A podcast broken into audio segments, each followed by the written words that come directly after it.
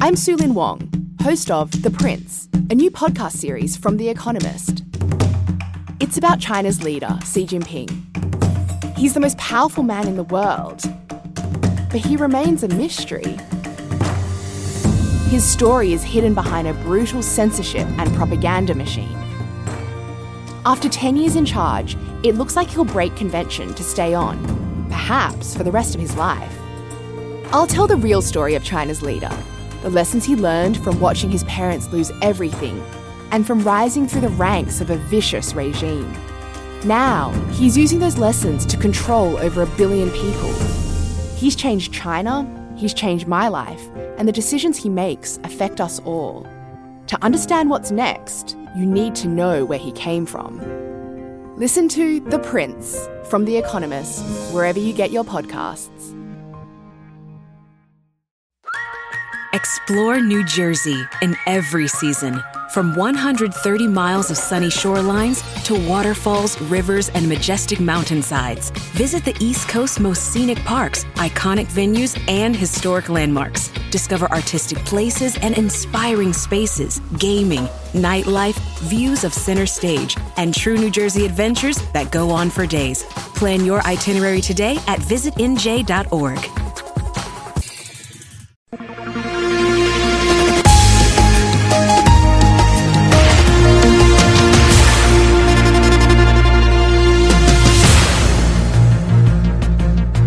Serviço Nacional de Saúde pressionado a ter bifanas à venda nos centros de saúde. PAN quer investigar nova rota ilegal de cães e gatos no Algarve. Sonâmbulos invadem Pedra Mourinha e são confundidos com um surto de zombies. Semanário especial de informação do mar ou disto.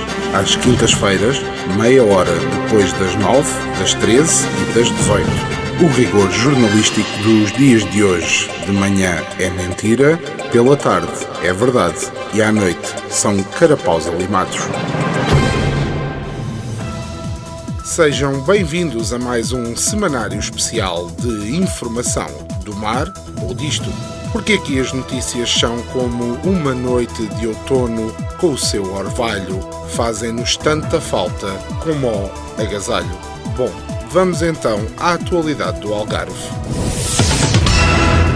Uma concentração em defesa do Serviço Nacional de Saúde aconteceu em frente à Extensão de Saúde de São Bartolomeu de Messines. O protesto organizado pela Comissão de Utentes do SNS de Messines e pretende exigir mais médicos, consultas atempadas, alargamento do horário, bar aberto, uma esplanada e mais animação musical. A organização apela à participação de todos, dizendo que as pessoas vão pouco ao hospital, muito por culpa da pandemia, mas já antes as visitas estavam em quebra. Faltam bifanas e uns artistas da terra. Só assim podemos ter público animado nos hospitais, diz a organização.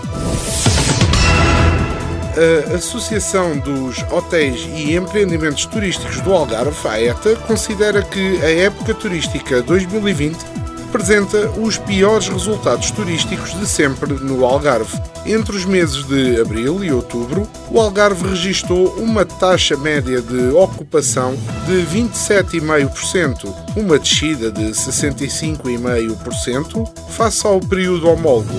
Segundo a mesma fonte, a quebra foi ainda mais grave ao nível dos litros de urina nas nossas ruas, que caíram 89,3%, e os avistamentos de noivos completamente embriagados caíram mais de 98%.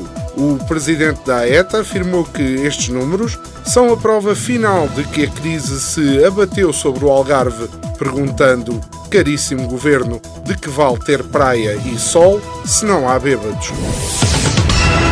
A GNR acabou com mais uma festa ilegal, com cerca de 50 pessoas, que decorria num bar no Conselho de São Brás de Alportel. Os guardas deslocaram-se ao local após uma denúncia que dava conta de uma festa com música ao vivo num estabelecimento de bebidas. Procederam também à fiscalização do evento e à desmobilização das pessoas presentes para cumprimento das normas da pandemia. A seguir, a pandemia afirmou que as normas dela não estavam a ser cumpridas e que se lhe pagam para dar normas, elas têm de acontecer. Vamos agora rever a atualidade política, as grandes decisões, as importantes iniciativas e, claro, as fundamentais falcatruas dos nossos governantes, analisadas à lupa.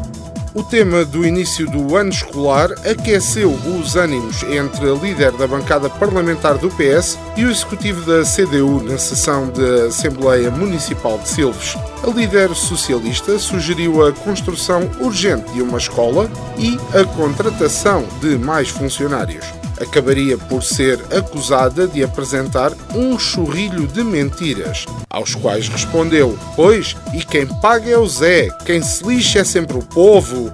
O executivo retorquiu: Olha, filha, tu queres é disto. A redação deste jornal mal pode esperar pela chegada à cena desta magnífica revista portuguesa. O Pessoas, Animais, Natureza, PAN, pediu uma audição urgente do Ministro da Administração Interna no Parlamento para dar esclarecimento sobre a existência de uma rota de imigração ilegal com destino ao Algarve. No requerimento apresentado, o PAN pede a audição de Eduardo Cabrita com caráter de urgência para que se confirme a existência da rota e preste esclarecimentos sobre o número de cães e gatos desembarcados no Algarve de forma irregular e sobre, claro, a influência que isto terá nas nossas praças de touros. O nosso repórter saiu à rua em mais um report para tentar entender, não sabemos bem o quê, mas pronto.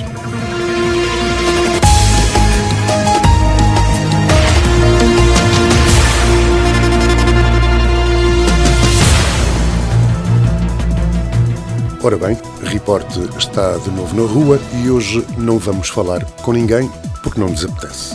Vamos apenas traçar o cenário da coisa. Ora, o Jesus voltou para atropelar o Camões Capelburgo, a Cristina da Malveira vai para o Rei que aparta, o outro compra uma fábrica de hidrogênio, o Vieira está entalado, o dono disto tudo, não se iludam, vai sair limpinho da coisa. Um dia destes aparece a Medi e o Algarve continua sem vida. O Fisco e a Segurança Social voltam a cobrar de forma normal a normalidade que persiste, pelo menos na nossa região. E no meio de tudo isto, alguém se lembra da tal de pandemia? Resumindo, continua o baile nesta imensa casa de putas à beira-mar plantada.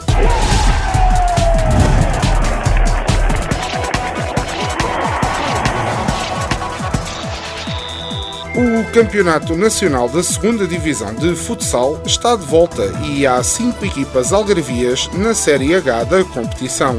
Na primeira jornada houve derby algarvio, com o Sonâmbulos de Tavira a ganhar de forma categórica ao Pedra Mourinha de Portimão.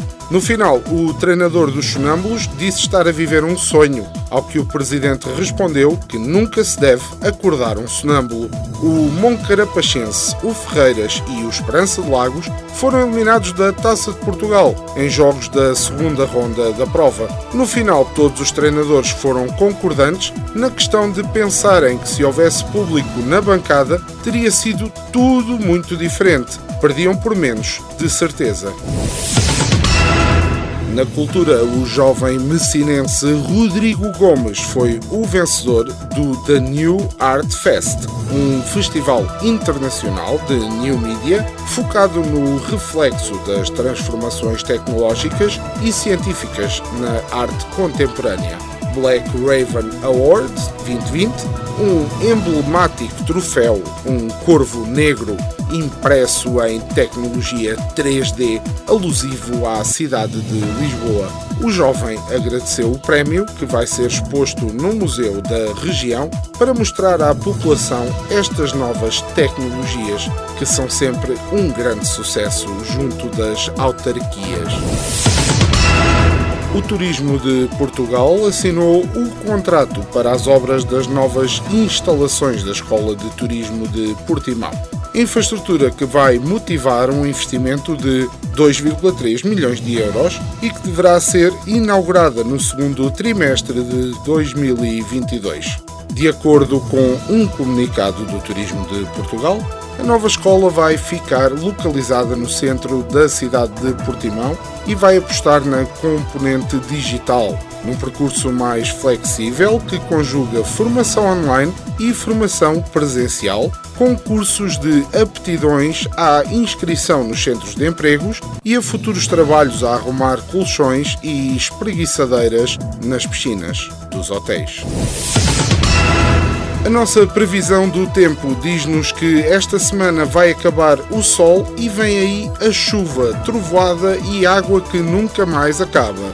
A Amal já veio dizer que isto finalmente vai tirar as barragens da capacidade mínima e aproximar e muito as nossas sarjetas da capacidade máxima.